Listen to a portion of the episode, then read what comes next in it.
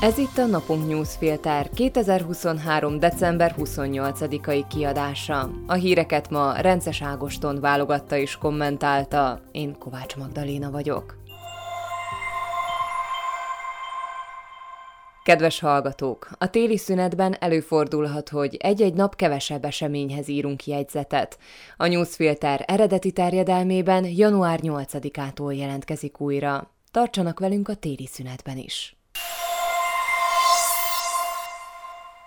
Mai témáink Dankónak kell valami, ha Pellegrini államfő lesz.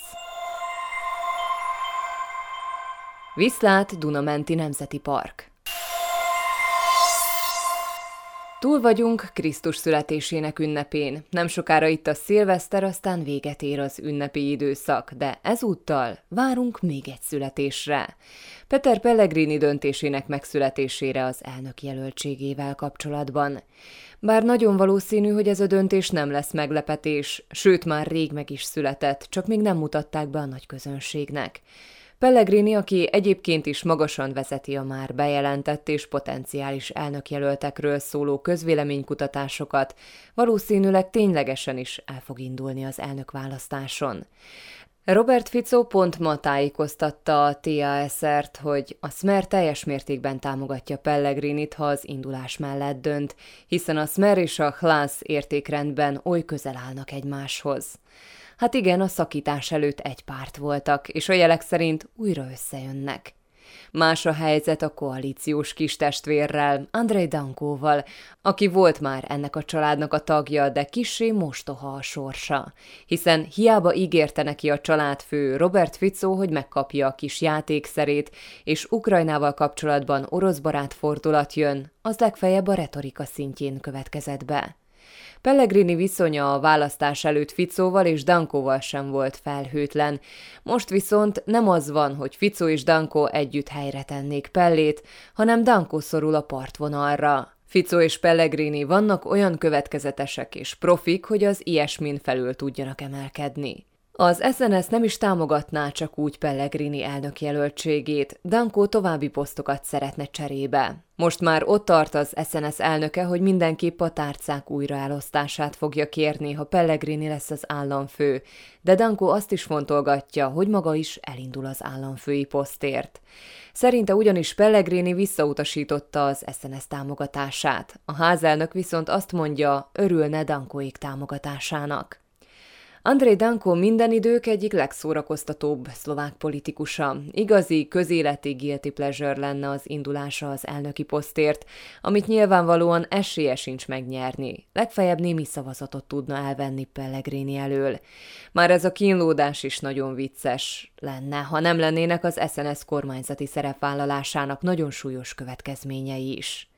Az egyiket Tomás Tarabának nevezik, aki jelenleg a környezetvédelmi tárcát vezeti, de Danko Pellegrini államfősége esetén szívesen csinálna belőle gazdasági minisztert, a környezetvédelmi tárcát pedig odaadná az eredeti jelöltnek, Rudolf Huliáknak.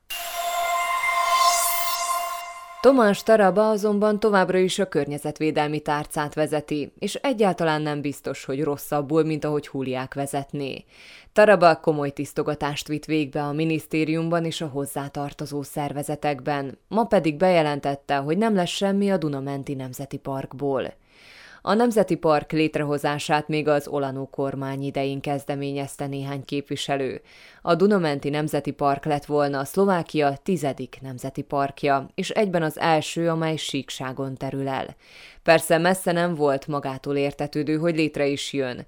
A bősi vízerőmű olyan szintű beavatkozást jelentett és jelent a mai napig a Duna ökológiai és hidrobiológiai egyensúlyába, ami önmagában nagyon nehézzé teszi egy teljes értékű nemzeti park kialakítását. Azonban nem amiatt nem lesz Dunamenti Nemzeti Park, mert erre jutott a róla szóló szakmai diskurzus, hanem azért, mert Taraba úgy döntött, hogy nem foglalkozik vele meg mert nem tetszik neki, ahogy tervezték, ahogy előkészítették, ahogy szerinte senkivel nem kommunikáltak, és hogy a legtermékenyebb mezőgazdasági területeket is bekebelezni a Nemzeti Park. Ami nem igaz, hiszen többségében már eddig is védett területekről volt szó. De az érvek nem számítanak, meg amúgy is több nemzeti parkunk van, mint Ausztriának, mondja Taraba. Amiből süt a saját országának a lesajnálása. Mi a francért lenne Szlovákiának több nemzeti parkja, mint Ausztriának? Hát mert amúgy hasonlóak az adottságai, csak más úton fejlődött. A politikusok meg dolgozhatnának azért, hogy felzárkózzon. Hírek egy mondatban. Szlovákia megkapta a harmadik 662 millió euró értékű kifizetést a helyreállítási tervből. Ezzel a 6 milliárd eurós keret nagyjából harmadához fér már hozzá. Martina Simkovicsová kulturális miniszter szerint a kulturális minisztériumnál jövőre valószínűleg több személycsere lesz. Simkovicsová szerint, aki jól végzi a munkáját, annak nincs mitől tartania. Egy panamai zászló alatt közlekedő teherhajó orosz aknára futott a Fekete-tengeren, az ukrán határőrség közlése szerint.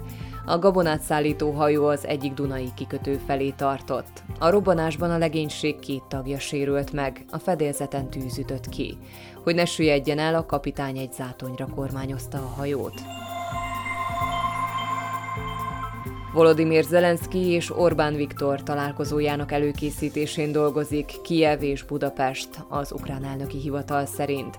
Ez lenne a két ország vezetőjének első találkozója, amióta Oroszország megtámadta Ukrajnát. Bemutatta első elektromos autóját a leginkább az okostelefonjairól ismert kínai Xiaomi, ami a következő években az öt legnagyobb elektromos autógyártó egyikévé szeretne válni. A cég az önvezető képességek terén is csúcs technológiát ígér. Medve támadt egy férfira szerdán a Turót-Szent Mártoni járásban található Nagyfátra Nemzeti Park területén. A férfi csupán könnyebb sérüléseket szenvedett, a medve megharapta a lábát és megkarmolta a kezét. Lengyelország megkapta az első 5 milliárd eurót a helyreállítási alapból. Az EU az előző PISZ vezette kormány idején fagyasztotta be Lengyelország uniós forrásait jogállamisági aggályok miatt. A helyreállítási alapból összesen 60 milliárd euró járna a lengyeleknek, ennek a nagyobb részét a kedvezményes hitel teszi ki.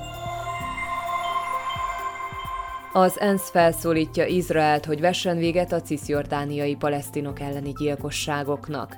Volker Türk az ENSZ emberi jogi főbiztosa szerint a Hamász október 7-i terrortámadása óta az Izrael által megszállt Cisjordániában több mint 4700 embert tartóztattak le az izraeli erők, és körülbelül 300-an haltak meg közülük a katonai műveletek, vagy az izraeli katonákkal való konfrontáció során. A mai napunk newsfilter híreit válogatta és kommentálta Rences Ágoston. Én Kovács Magdaléna vagyok, a Viszonthallásra holnap.